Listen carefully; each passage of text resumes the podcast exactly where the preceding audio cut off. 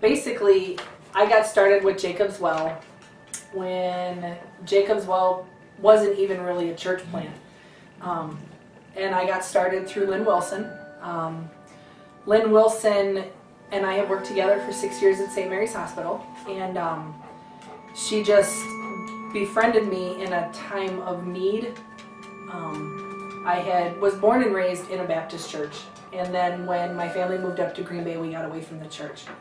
So I was always looking for something, but not really sure what I was looking for. And um, so because Lynn, because Lynn's husband works with Mark Kaiser, they were going to be involved with the plant of Jacob's Well. So she invited me to a Stepping Stones, which just happened to be the Gamblers game. And um, I went with them and met some of the people. Um, I met Nina and Mark Kaiser.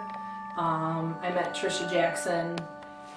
And then when I was being introduced to Pastor Dan, he was just extremely friendly, and I was impressed that when I went to shake his hand, he moved his beard from one hand to the other to shake my hand, which was very impressive because it made me feel like he was just as normal as I was. Um, once I got to know the people, they just really made me feel like I was a part of their family. So I started going to Sunday services when, when Jacob's started at Pamprin, and I've been there ever since.